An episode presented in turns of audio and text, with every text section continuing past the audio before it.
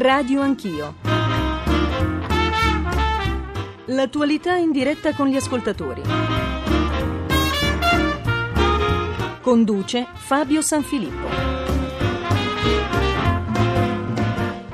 I cattolici guardano al futuro senza nostalgie, ma anche con grande lucidità e determinazione, lucidità di obiettivi per una società e per una forma di politica che sia all'insegna della moderazione, della pulizia interiore, della dimensione dell'etica della vita. I cattolici vogliono esserci e ci saranno.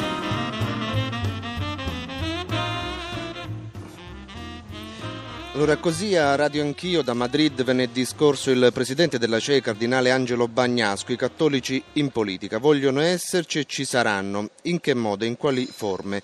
Buongiorno, a queste domande qui da Rimini cercheremo di fornire qualche risposta dal meeting di Rimini di cui siamo ospiti e tanti sono anche i nostri ospiti che tra poco presenterò. Intanto i riferimenti a beneficio dei nostri ascoltatori che vorranno intervenire in trasmissione. Il numero verde per cominciare 800 05 0001 radioanchio@rai.it, l'indirizzo di posta elettronica.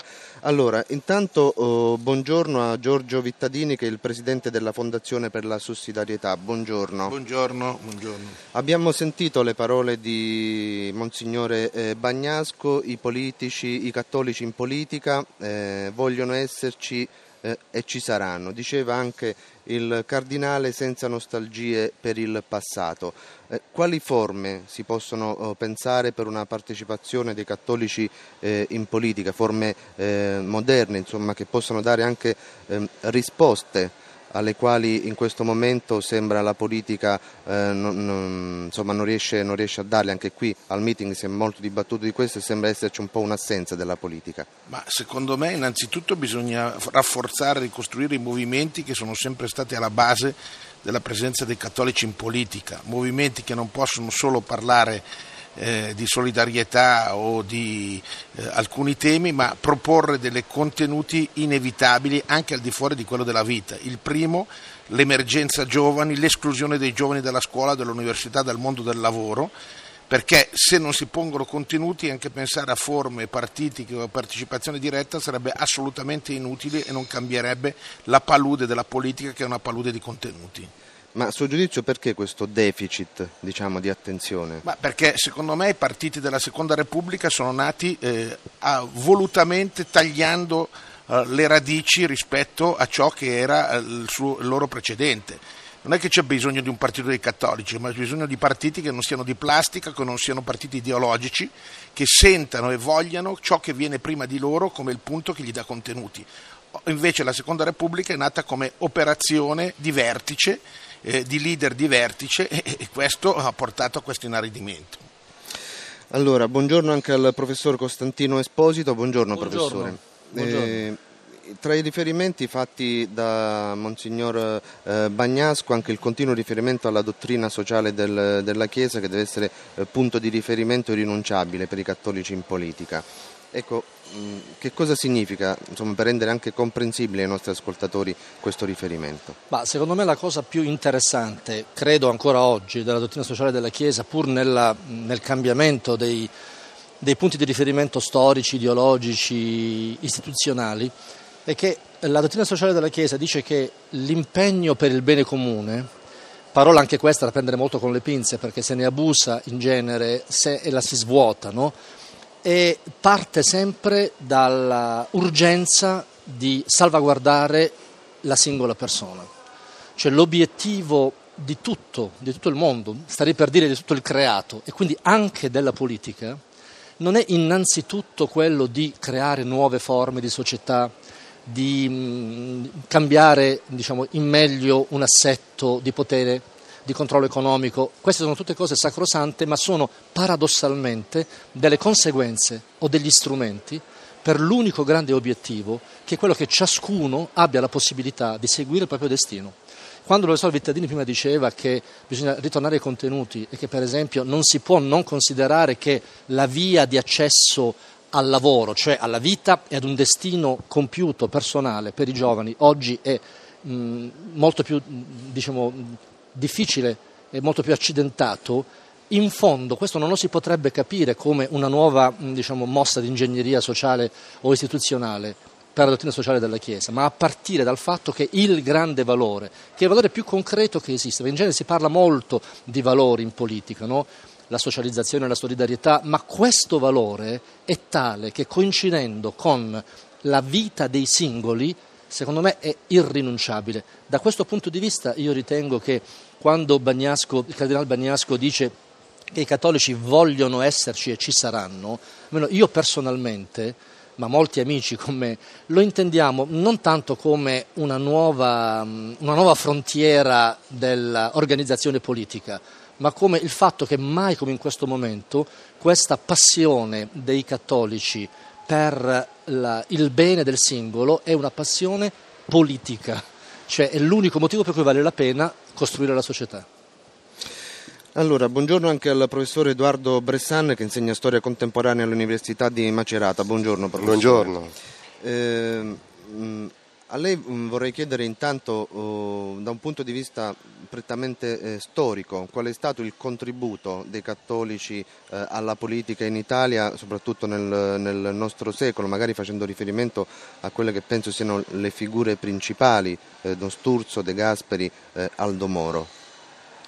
È stato un contributo determinante, perché in realtà noi vediamo come dalla difficoltà iniziale per i cattolici a riconoscersi nella casa comune del Risorgimento, quindi da una denuncia, da una critica di una situazione che per la Chiesa, per i credenti, si presentava anche in modo ostile, si sia subito passati a una risposta, a un intervento nella società, che non è una supplenza rispetto a cose che altri non facevano, ma come emergeva ora proprio una passione per l'uomo a partire da quello che si vive.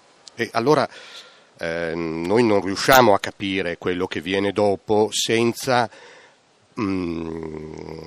partire da questo contributo così importante alla costruzione di una cittadinanza comune nell'Italia dopo l'unità.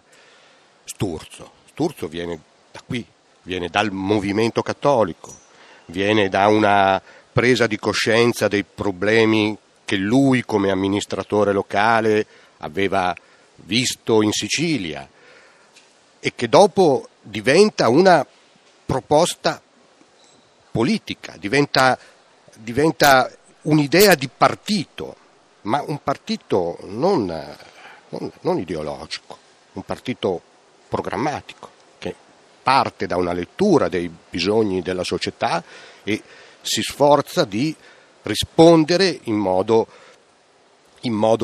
adeguato. E anche per questo coraggiosamente riformista, riformatore e giocato con la propria faccia, con la propria responsabilità. Il Partito Popolare, con l'appello ai liberi e ai forti del gennaio del 1919, non è un partito confessionale, è un partito che coinvolge la responsabilità di chi opera. Sappiamo, dopo viene il fascismo. La proposta popolare fa fatica a trovare interlocutori in quel momento.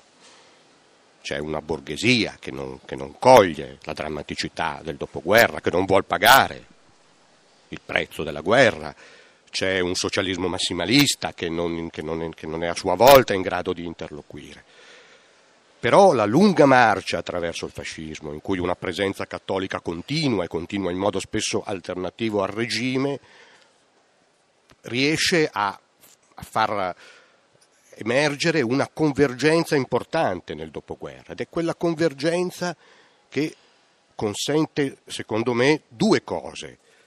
La Costituzione come punto d'incontro anche con culture politiche diverse.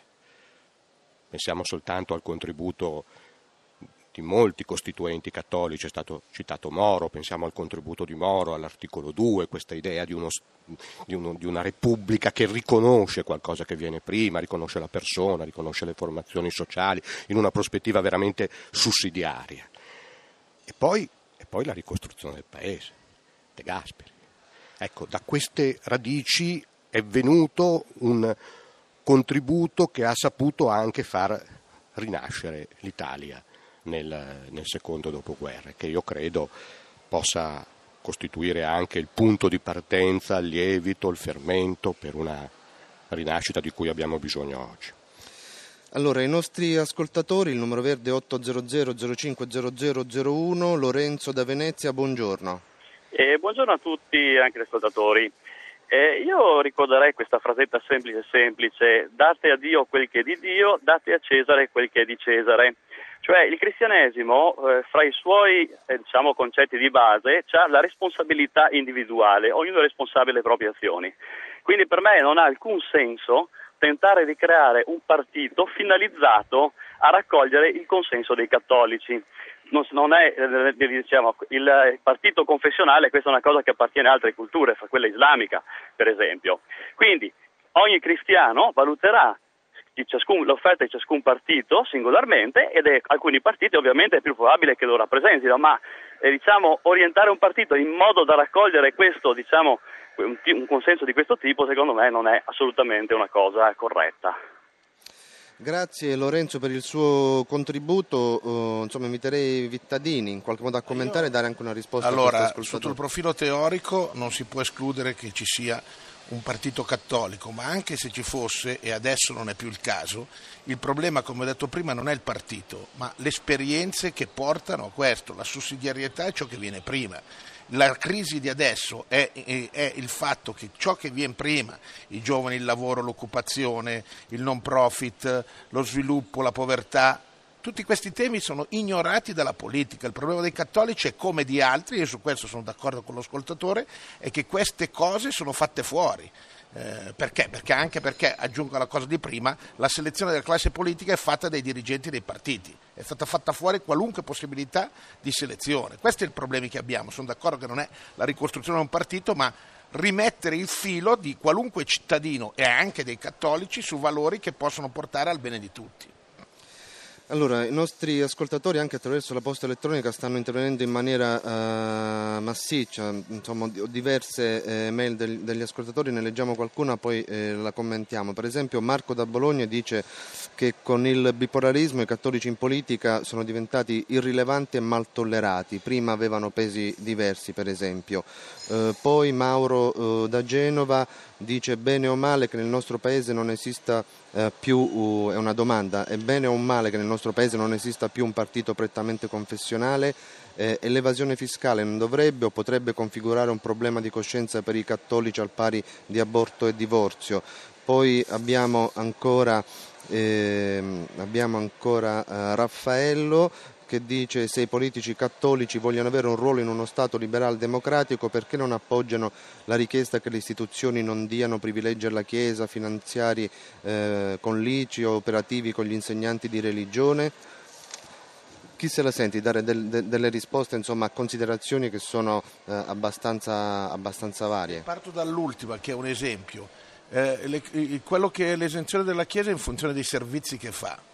E noi dobbiamo essere valutati come cattolici, come gli altri, sui servizi che facciamo per la collettività, anche se partono dalla fede. Allora, da questo punto di vista però è sbagliato tornare alle guarentigie, alla incamerazione dei beni ecclesiastici come fu nello Stato unitario, perché se gli oratori, se le realtà sociali, gli ospizi, gli asili danno un servizio alla collettività, è giusto che questo sia esentato, ma dovrebbe essere esentato anche tutto il non profit. Il problema vero che sta sotto a queste domande, ripeto, è la chiusura rispetto alla base di queste forme politiche, che, ripeto, se poi vanno a selezionare degli incapaci perché li scelgono dall'alto, poi dopo non ci si può, giustamente ci si chiede perché la politica si arrota, ma uno non ha scelto, come prima, sia a destra che a sinistra, sia tra cattolici che non, i migliori che vengono fuori dalla società civile. Questa è la grave deficit di adesso per tutti e anche per noi.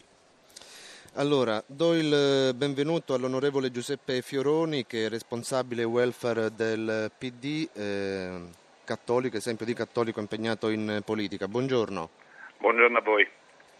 E do il benvenuto anche a Marco Tarquinio, che è direttore di Avvenire. Buongiorno. Buongiorno a tutti. Buongiorno.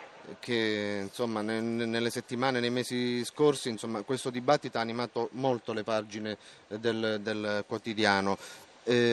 Allora, intanto andrei a porre subito una domanda a Fioroni, perché qui si è molto parlato di politica.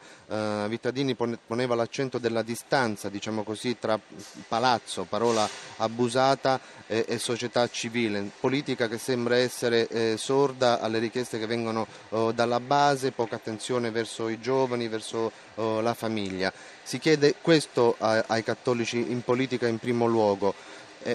Insomma, la domanda scontata, anche un po' banale se vogliamo, è perché non avviene, Fioroni? Ma io credo che ci siano due ordini di problemi. Un primo problema che riguarda il degrado degli ultimi 20 anni, 25 anni di politica italiana, quando progressivamente si è pensato di poter prendere una scorciatoia togliendo la fatica di costruire progetti e programmi su valori sentiti e diffusi nel nostro paese, su un comune sentire. Si è pensato di togliere tutto questo pensando di poter fare la politica fondata sull'uomo della provvidenza, sul leader carismatico. Abbiamo incominciato ad inseguire i partiti e le coalizioni di Tizio e di Caio, un po' una politica sotto il vestito niente. Da questo è derivato l'idea che il cittadino sempre più è stato indotto a cogliere la politica come lo strumento attraverso il quale si portano a casa i propri desideri, anche se ledono i diritti degli altri, e questo abbiamo vissuto, una politica del desiderio che ha sostituito la politica del bene comune, che era quella che portava il cittadino ad coniugare il proprio rapporto con la politica.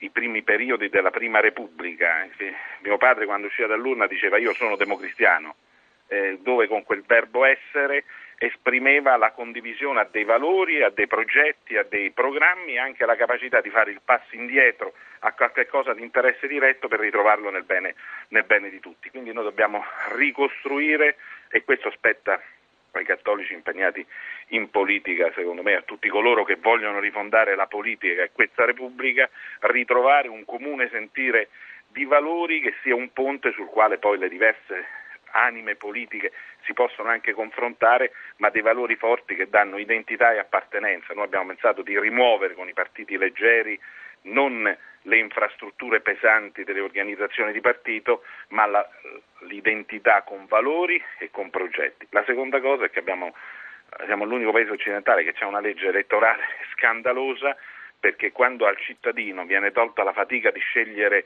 il deputato e il senatore, la democrazia non è più l'esercizio di una delega di cui si risponde agli elettori, ma è l'esercizio di una fedeltà di cui si risponde a chi ti mette in lista. E quindi se noi non cambiamo la legge elettorale, ridiamo al cittadino la possibilità di scrivere nome e cognome del deputato o del senatore, noi abbiamo creato un vulnus per cui l'estranietà è un'estranietà valoriale, è un'estranietà di assenza di identità e di appartenenza, che è avvalorata da una serie di presenze parlamentari che rispondono alla fedeltà al capo, e nessuno di noi è indenne a questi rischi o all'esercizio di questa legge elettorale, rispetto alla fedeltà all'elettore che ti ha votato, rispetto al quale ti fai quel bagno di umiltà, perché gli devi dimostrare se ciò che dici è anche quello che pensi e anche quello che fai. Credo che questi due tasselli siano gli elementi fondanti di questa distanza dal palazzo. Quindi lei è sostanzialmente d'accordo con Vittadini quando dice che c'è anche un problema di selezione della classe dirigente, della classe politica? Io sono non solo d'accordo che c'è un problema di selezione della classe politica, credo che questo è un problema che riguarda ad esempio anche noi cattolici, perché non riguarda onestamente CL, che forse è l'unico movimento che ha continuato a farlo, ma anche l'idea che non ci fosse più la necessità di una scuola di formazione politica che ti formasse non all'appartenenza partitica, ma alla convinzione che per un cittadino, per un giovane come per un adulto, la vita, la partecipazione attiva e da protagonista alla vita politica è un servizio al bene comune e non l'esercizio di un'attività per i propri interessi o sporca, è qualcosa che ha privato anche la formazione. E dall'altra, la selezione avviene quando c'è competizione e quando il cittadino può scegliere. Se il cittadino non sceglie, ma vota solo l'uomo della provvidenza che parla con le masse, tutto il resto, il berlusconismo ha incarnato questo, l'uomo della provvidenza che parla con le masse e tutti gli altri sono gli uomini del presidente, utili ad ubbidir facendo, ma non a dimostrare di essere né i migliori né quelli più capaci né quelli più competenti. Allora, noi intanto stiamo cercando di metterci in contatto, avevamo invitato anche il vicepresidente della Camera Maurizio Lupi, esponente del PDL, altro esempio di cattolico seppure dall'altra sponda, diciamo così, impegnato in politica. Ho visto prima che il professor Esposito prendere molti appunti durante l'intervento di Fioroni, tra poco le chiederò cosa l'ha colpita di più di queste dichiarazioni. Intanto volevo chiedere una considerazione a Marco Tarquinio su quanto è stato detto fino a questo momento e soprattutto tu che hai un po' il polso della situazione dei lettori per la stragrande maggioranza cattolici del tuo quotidiano, c'è questa necessità di avere più peso per i cattolici in politica? Ma di sentirsi non stranieri rispetto a una politica che ha perso punti di riferimento importanti, sia da un punto di vista valoriale sia da un punto di vista delle logiche che la governano. Questa è l'esigenza che c'è, ma credo che sia un'esigenza che accomuna tanti italiani, che siano cattolici, a me piace dire cattolici impegnati, perché poi la realtà del nostro paese è la realtà di un sentimento cattolico diffuso, no? Quindi a volte rischiamo di usare delle categorie molto piccole parlando di quello che è la realtà italiana, anche a proposito di altri temi che sono stati toccati. Faccio solo una breve parentesi sulla questione dell'ICI e delle tasse, dei cosiddetti privilegi che, come è stato detto, non riguardano soltanto questi benefici che non sono privilegi, è stato spiegato bene poco fa, riguardano tutte le religioni che hanno intese con lo Stato italiano, riguardano tutte le attività che non hanno come scopo il profitto, eppure vengono a raccontare come se fosse una cosa cattolica. I cattolici diventano una parte piccola e quasi insignificante da parte della considerazione di qualcuno solo quando si parla di politica. Questo è stato un po' anche uno dei vizi di origine di questa cosiddetta Seconda Repubblica. Io la chiamo Prima Repubblica in mezzo perché sono di quelli che le repubbliche le conta a costituzioni, non a tentativi di modifica, di manomissione di una carta fondamentale. Ecco, in questa Seconda Repubblica si è pensato che i cattolici, forse dopo aver avuto un ruolo così importante nella prima, i cattolici impegnati dovessero avere un ruolo minoritario e quasi insignificante. Io credo che questo sia stato un problema. Si è persa la capacità di incidere sulla realtà, si è perso il collegamento sulla realtà. Fioroni ha parlato bene a proposito dei meccanismi elettorali, ma i meccanismi elettorali sono frutto di una mentalità diversa e trasferita, un'idea di fedeltà tra l'elettore e l'eletto si è trasferita dentro totalmente le logiche del partito, esattamente il contrario di quello che sognavamo nella stagione cosiddetta di Mani Pulite di Tangentopoli, un capovolgimento straordinario e brutale dal mio punto di vista. È chiaro che il mondo cattolico impegnato l'ha vissuto in qualche modo anche distaccandosi dalla politica, con una politica che non vedeva l'ora di distaccarsi da persone ingombranti che erano portatori di idee, di una visione della società, della cosa. Chiaro che non tutti si sono arresi, grazie a Dio ci sono persone impegnate che hanno continuato a dare un segno dentro i palazzi della politica, ma con grandi difficoltà. Io vorrei segnalarvi solo questo: sulle pagine di Avvenire negli ultimi 24 mesi sono fioriti in più occasioni dibattiti intensi, molto belli, sulla difficoltà dello stare in politica da persone che portano idee e valori, e sul tema della libertà di coscienza. Non se ne è occupato nessun altro a parte noi. Non si è capito perché ci sono state persone che hanno fatto la valigia lasciando un partito per andare a piazzarsi in zone di attesa, oppure smettendo proprio di farla la politica. C'è chi se n'è andato per fedeltà a un capo corrente, a un capo di riferimento che aveva messo in lista, e c'è chi l'ha fatto per dei valori. Vuol dire che c'è una patologia, c'è un problema dentro il nostro Parlamento. Spero di non aver parlato troppo, mi fermo un momento. Assolutamente, assolutamente. Allora, professor Costantino Esposito, prima quando parlava Fioroni, lei ho visto che prendeva molti appunti, cosa l'ha colpita dell'intervento? Sì, permettetemi di fare questa brevissima osservazione. Non sono un politologo, mi occupo di storia delle idee e della filosofia come quel presupposto che permette di pensare certe parole. Mi interessa soprattutto l'uso corrente, anche al di là dell'intervento interessantissimo dell'onorevole Fioroni, tra una politica del desiderio e una politica del bene comune o dei valori. Ecco, secondo me il problema appunto che c'è ormai inimicizia tra le due cose, cioè i desideri sono considerati o come una volontà di potenza, diciamo così, no? Oppure come un caos che bisogna in qualche modo irregimentare, in virtù di valori che costituiscono una specie di ideale regolativo, di gabbia di riferimento, gabbia nel senso non necessariamente carcerario, no? Secondo me il vero problema, che ancora una volta è al cuore della dottrina sociale della Chiesa, è che i valori o tornano ad essere oggetti del desiderio, oppure rimangono inevitabilmente astratti. Ha mostrato Augusto Del Noce in maniera, secondo me, ancora insuperata, come proprio per questa scissione anche accanto alla dottrina sociale cattolica, anche l'altra grande, come si chiama, narrazione politico-ideologica, che è appunto il comunismo, in qualche modo ha visto dall'interno svuotare le proprie ragioni ideali, proprio perché ha accettato questa separazione tra il desiderio delle società radicali e certi valori che, sganciati dal desiderio, rimangono soltanto nell'Olimpo del dover essere. Ecco, a questo proposito ricordo anche l'ultimo rapporto Censis, in cui si parlava del vertiginoso indebolimento del desiderio.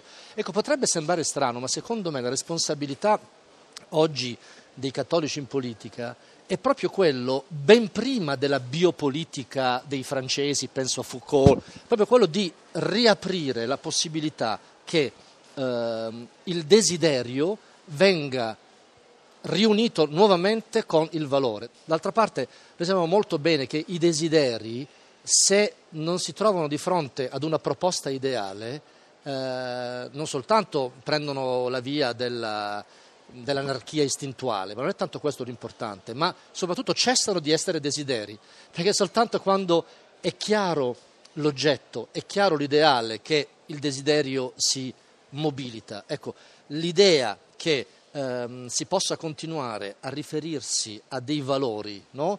Contro i desideri, probabilmente è un cattivo servizio ai valori.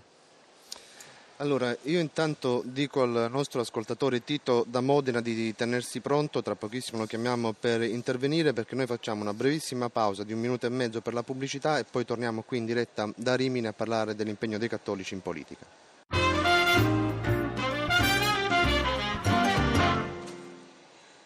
Allora, ben ritrovati a Radio Anch'io da Modena, al meeting di Comunione e Liberazione. Tito da Rimini, non da Modena, è Tito da Modena che invece vuole intervenire. Modena, buongiorno. Che chiama e dice: a mio giudizio, con la Seconda Repubblica il peso e la responsabilità nel bene e nel male dei cattolici, o meglio della Chiesa e della politica italiana, sono cresciuti molto. Oggi più che mai la Chiesa è divenuta l'ago della bilancia che tutto muove. Rimango in ascolto, buona giornata. Grazie mille, adesso la faremo rispondere dai nostri ospiti, però intanto permetteteci di aprire una finestra sulla strettissima attualità perché siamo in collegamento con la nostra inviata in Libia, Carmela Giglio, alla quale chiedo un aggiornamento della situazione. Abbiamo sentito di ieri l'attacco al compound di Gheddafi. Carmela, quali sono le ultime notizie? Le ultime notizie dicono che purtroppo questa guerra, nonostante se ne stiano sicuramente scrivendo i capitoli finali, però è ancora ben lontana dall'essere finita. Dicevi di Tripoli, sì, il Bab el-Azizia, uno dei simboli del regime di Gheddafi, ormai è in mano ai ribelli, o meglio quello che restava di quella fortezza che era già stata bombardata tante volte dalla NATO, ma il Reis e i suoi figli sono ancora liberi e il Reis si permette anche, diciamo così, il lusso di farsi beffe degli insorti, perché è arrivato a rilasciare 2 messaggi a una radio e a una TV di Tripoli dicendo: io sono riuscito anche a girare per la città in incognito, e devo dire che non l'ho trovata neanche così pericolosa. E poi di nuovo ho incitato i suoi fedelissimi dicendo combatteremo fino alla fine, ripulite Tripoli e la Libia dai traditori. In realtà questo appello è stato raccolto, perché proprio nelle ultime ore c'è stata una nuova fiammata di violenza in quelle che poi sono le storiche, fin dall'inizio di questo conflitto sono state le storiche roccaforti di Gheddafi, e parlo di Sirte, che è la sua città natale, che quindi in un'area che divide proprio la Tripolitania dalla Cirenaica, ma anche qui in Tripolitania, nel sud, nel deserto di Sabah, dove la tribù di Gheddafi ha le sue radici, e anche l'area che va tra il confine con la Tunisia e Tripoli è ormai una trincea ai ribelli, perché ricordiamo anche questo, va sottolineato fin dall'inizio, questa guerra è stata anche una guerra di propaganda, quindi bisogna sempre ben districarsi attraverso i proclami dell'una e dell'altra parte. I ribelli avevano detto di avere, per così dire, bonificato tutto il tratto che porta da Tripoli al confine tunisino, quindi tagliando di fatto il regime, tagliandolo fuori dall'unica via di approvvigionamento. Però così non è, perché invece ci sono forze di Gheddafi che ancora danno battaglia lungo il confine fra la Tunisia e Tripoli. Quindi insomma ancora una situazione molto molto intricata, anche perché finché Gheddafi non sarà ancora a piede libero, sicuramente questa guerra non si potrà dire finita, anche se ormai la battaglia si è spostata dal resto del paese, dove ancora si combatte, ma è arrivata fino al cuore del paese, fino a Tripoli.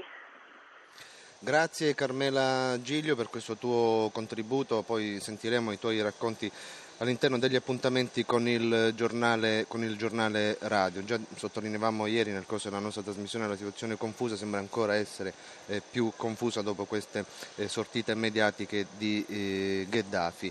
Allora, professor Bressan, desiderio, valori, il nostro ascoltatore che diceva che nel bene o nel male il peso della Chiesa e dei cattolici in politica nella Seconda Repubblica è aumentato. Valori perché? Per quale obiettivo? Ecco, questo mi sembra un lascito importante dell'esperienza dei cattolici italiani, e forse in parte risponde al quesito, sia nella dottrina sociale, nel magistero sociale della Chiesa con Leone XIII, gli sviluppi successivi, sia proprio nella riflessione politica, penso alla prima democrazia cristiana, soprattutto a Sturzo. È chiaro che l'obiettivo non è lo Stato cattolico, lo Stato confessionale, e per questo e a questo scopo nemmeno in un certo senso il partito cattolico, non lo fu chiaramente il Partito Popolare Italiano e nemmeno la DC, che fu un partito di ispirazione cristiana.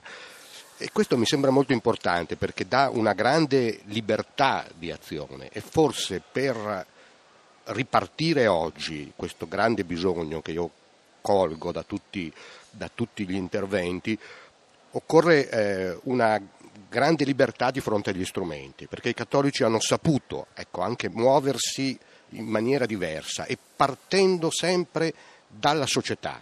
Questo è il dato interessante, è proprio una riflessione su quello che accade nella società che li ha mossi da 150 anni a questa parte. Prima il professor Esposito aveva citato un rapporto del Censis, quindi De Rita indirettamente. Lo stesso De Rita che qualche giorno fa sul Corriere della Sera, se non sbaglio, aveva dedicato un fondo, una riflessione proprio all'impegno dei cattolici nella società più in generale, piuttosto che in politica, dicendo che esistono tre elementi, diciamo, quelli che si occupano del sociale, ci metteva Comunione e Liberazione, i sindacati, le strutture ecclesiastiche per così dire, e quelli che fanno politica vera e propria, concludendo che però manca la figura di un federatore come fu Moro all'epoca. Come dire, onorevole Fioroni, questa riflessione la convince? C'è la necessità di un federatore che riesca a federare queste anime del cattolicesimo in Italia? Onorevole. De Gasperi. Io la sento bene? Sì, non la sentivamo, eccoci. Io condivido che in giro non vedo moltissimi, anzi non ne vedo proprio, né di De Gasperi né di Moro.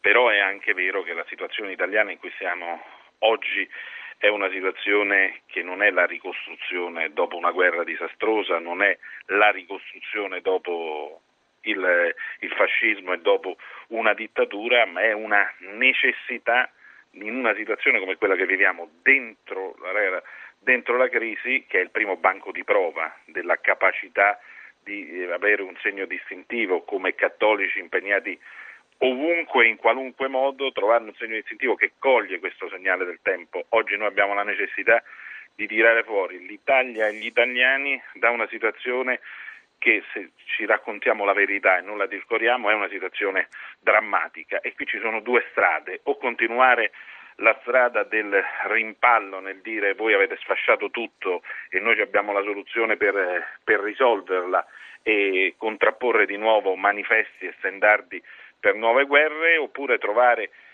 in Parlamento la condivisione di quelle cose che debbono essere fatte per salvare prima l'Italia e poi ritornare a guerreggiare tra di noi.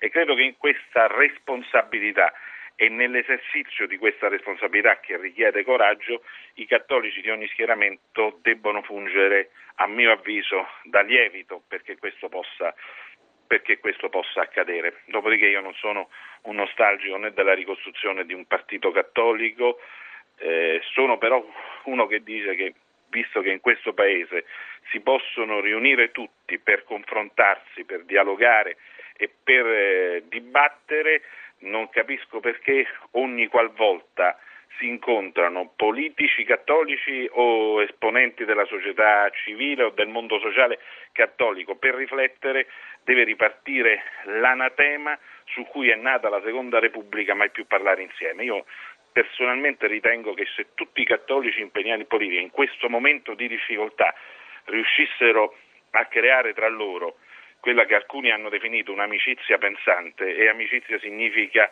avere la capacità di sapersi ritrovare su una ricostruzione che è necessaria e che si fonda sui valori, e pensante perché pensare insieme le soluzioni per poter contribuire a uscirne fuori già sarebbe un contributo significativo per il Paese. Dopodiché, che tutte le volte che capita qualcosa di questo uno deve risentire la stucchevole rappresentazione di rivogliono fare la DC, rivogliono fare il grande centro, dà quasi l'idea che la voglia di cancellare quell'errore della storia che era stato l'impegno dei cattolici in politica al tempo della DC sia uno degli sport principali che è rimasto in questo Paese, di quelli che ancora sono ossessionati di dividersi le spoglie di ciò che ormai non ha più necessità di essere diviso, perché è già stato abbondantemente diviso. E questa, credo, l'unico modo per non sentirsi subalterni o irrilevanti è quello di essere consapevoli dell'enorme spazio che si ha di fronte, se si trova il coraggio di assumersi responsabilità, soprattutto in un momento come questo.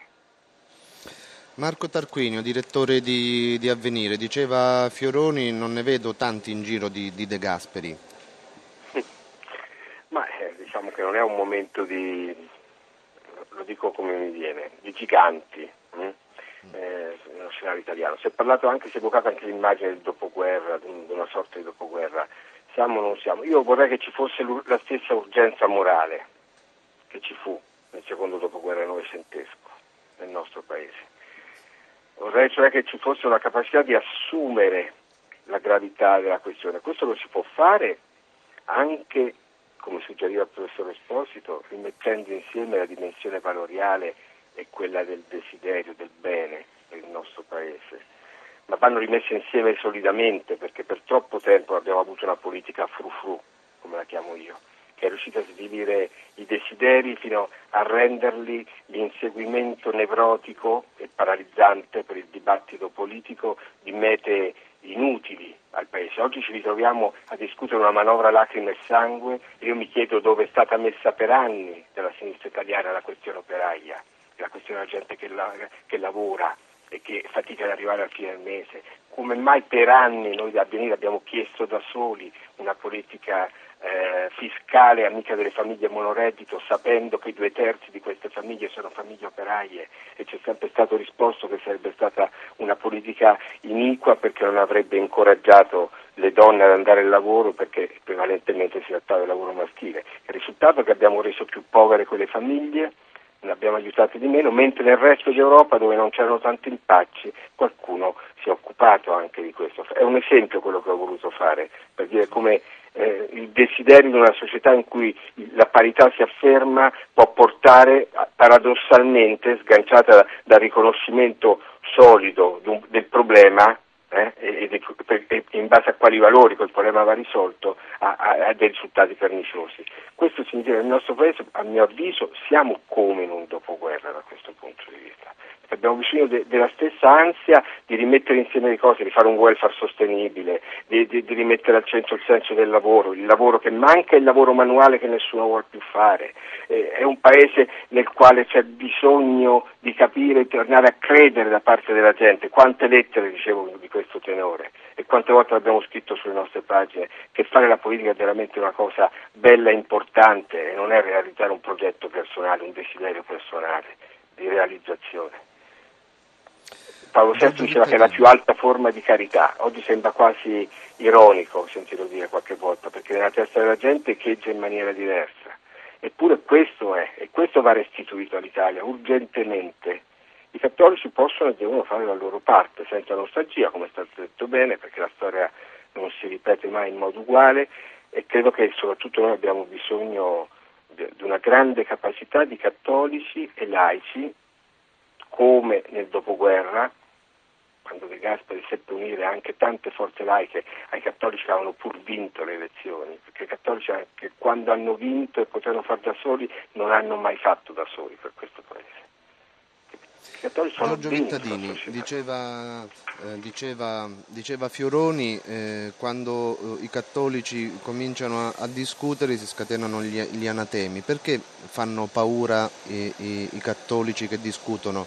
Torniamo a prima, perché la Chiesa è vero che conta di più, perché conta, perché dice cose vere, scomode per tutti. Da questo punto di vista i cattolici prima devono fare esperienze positive che siano condivisibili, visibili come esempi positivi. Secondo, non devono smettere di porre questioni critiche che danno fastidio.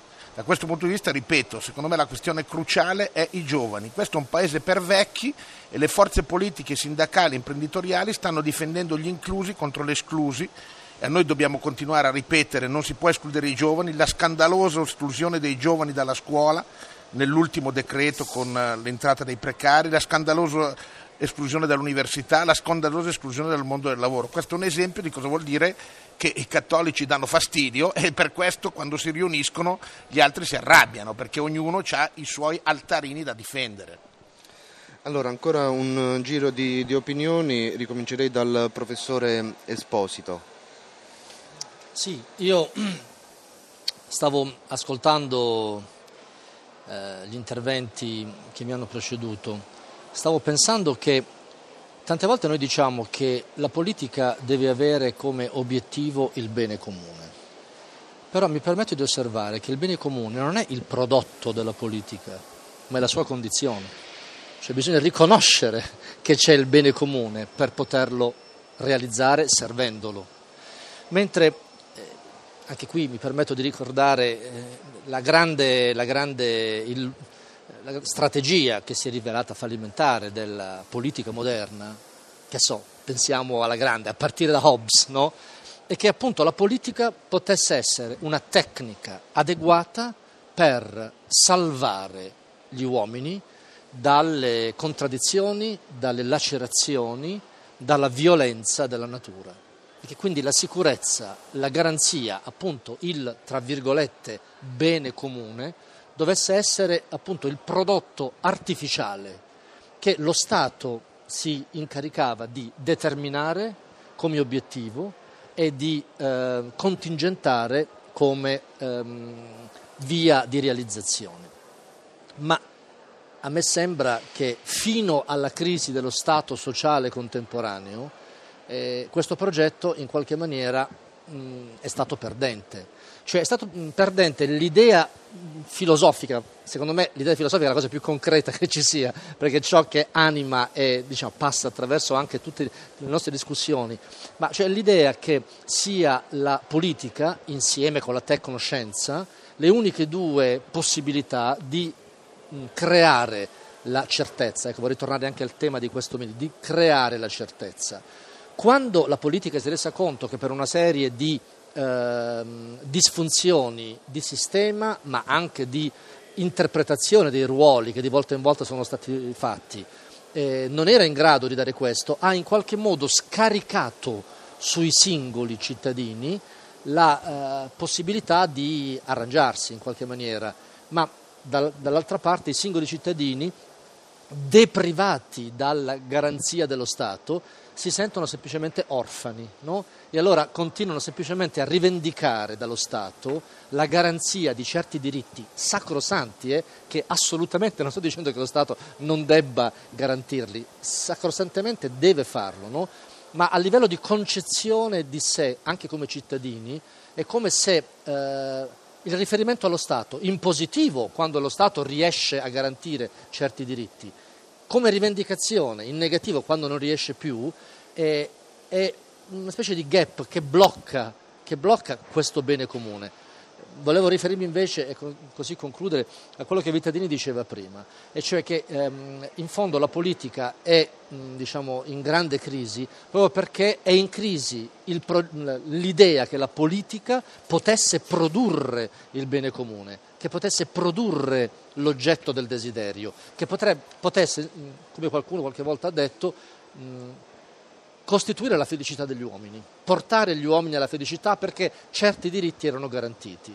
Ma noi ci vediamo evidentemente che non è così. Allora probabilmente bisogna ripartire da ciò che la politica è chiamata a servire. Uso questo termine che potrebbe sembrare un po' così urticante, no? Ma servire in alcuni casi è la cosa più grande che gli uomini possano fare, a patto che ciò che si serve sia qualcosa di veramente grande, di infinito, come il destino delle singole persone. Allora, prima di dare la parola al professor Bressan, su questo mi piacerebbe avere l'opinione dell'onorevole Fioroni, su questa riflessione del professor Esposito. Onorevole Fioroni. Ma io sostanzialmente la condivido. L'idea di una politica che non mette al centro l'uomo, la persona, e non si mette a servizio della persona e della comunità e non riconosce che la propria funzione è quella di favorire e servire il bene comune, è una politica di cui ci si serve per fare i propri interessi, e credo che questa sia la sfida anche che i cattolici impegnati in politica hanno, in qualunque fronte si trovino, anche se dobbiamo ammettere che ci manca una cosa come politici cattolici, che poi arriva un momento in cui dobbiamo fare un serrato e profondo esame di coscienza per capire se laddove militiamo e le cose che ci impegniamo a fare sono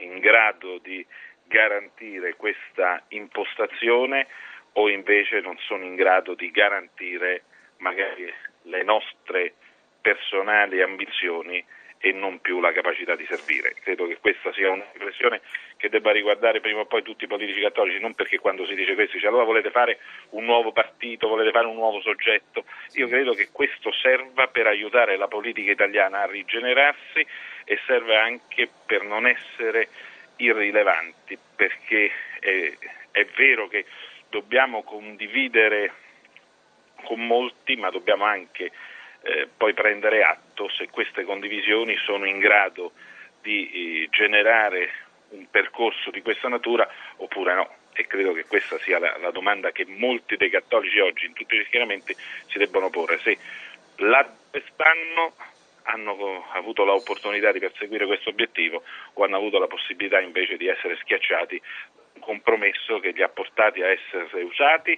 e non a servire questa causa. Allora, Maria da Potenza e poi il professor Bressan. Maria, buongiorno. Buongiorno.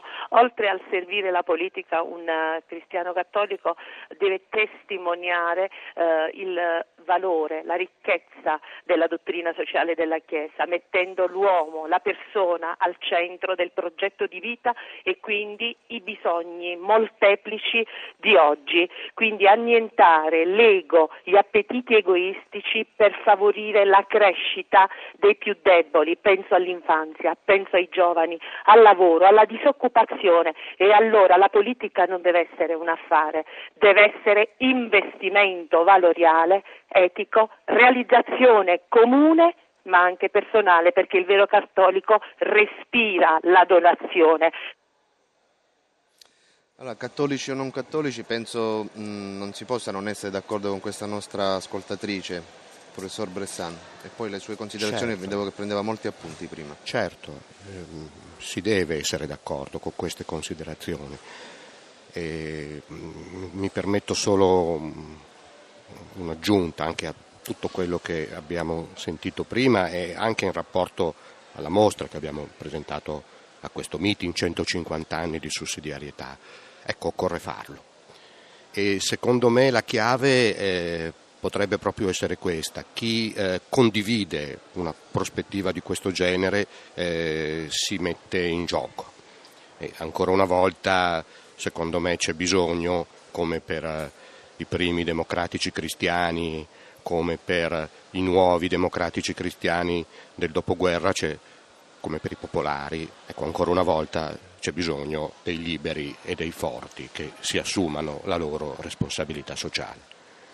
Allora, Giorgio Vittadini, ci stiamo avviando alla conclusione, quindi quello che le chiedo è un po', diciamo, un commento conclusivo anche all'intervento della nostra ascoltatrice, che sottolineava di mettere la persona al centro dell'impegno della politica, che politica significa fare il bene dell'altro e non gli affari propri.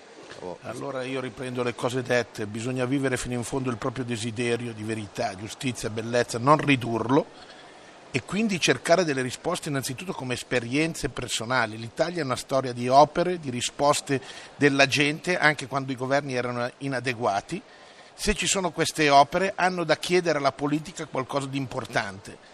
In particolare, ripeto, anche per penso la nostra ascoltatrice, il far entrare le nuove generazioni è un compito di tutti, se no diventiamo, anche al di là delle intenzioni, egoisti e impediamo tutti. E questo nella prospettiva del presidente Napolitano l'altro giorno. Si deve servire il bene comune, non una parte, anche quando si è una parte. Questo penso che sia anche qualcosa che viene dal meeting, anche per i cattolici, di fondamentale. Grazie a tutti i nostri ospiti, noi siamo arrivati in conclusione, ricordo l'appuntamento con Radio Anch'io domani alla stessa ora alle 9:05 subito dopo il GR1. Arrivederci.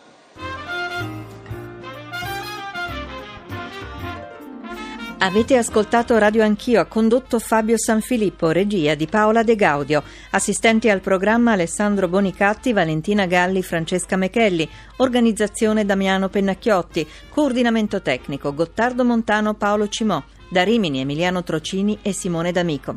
Potete iscrivervi alla mailing list e ricevere le anticipazioni sulla trasmissione del giorno dopo scrivendo a radioanchio@rai.it.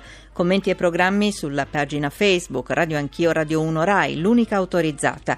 Archivio puntate e podcast su www.radioanchio.rai.it.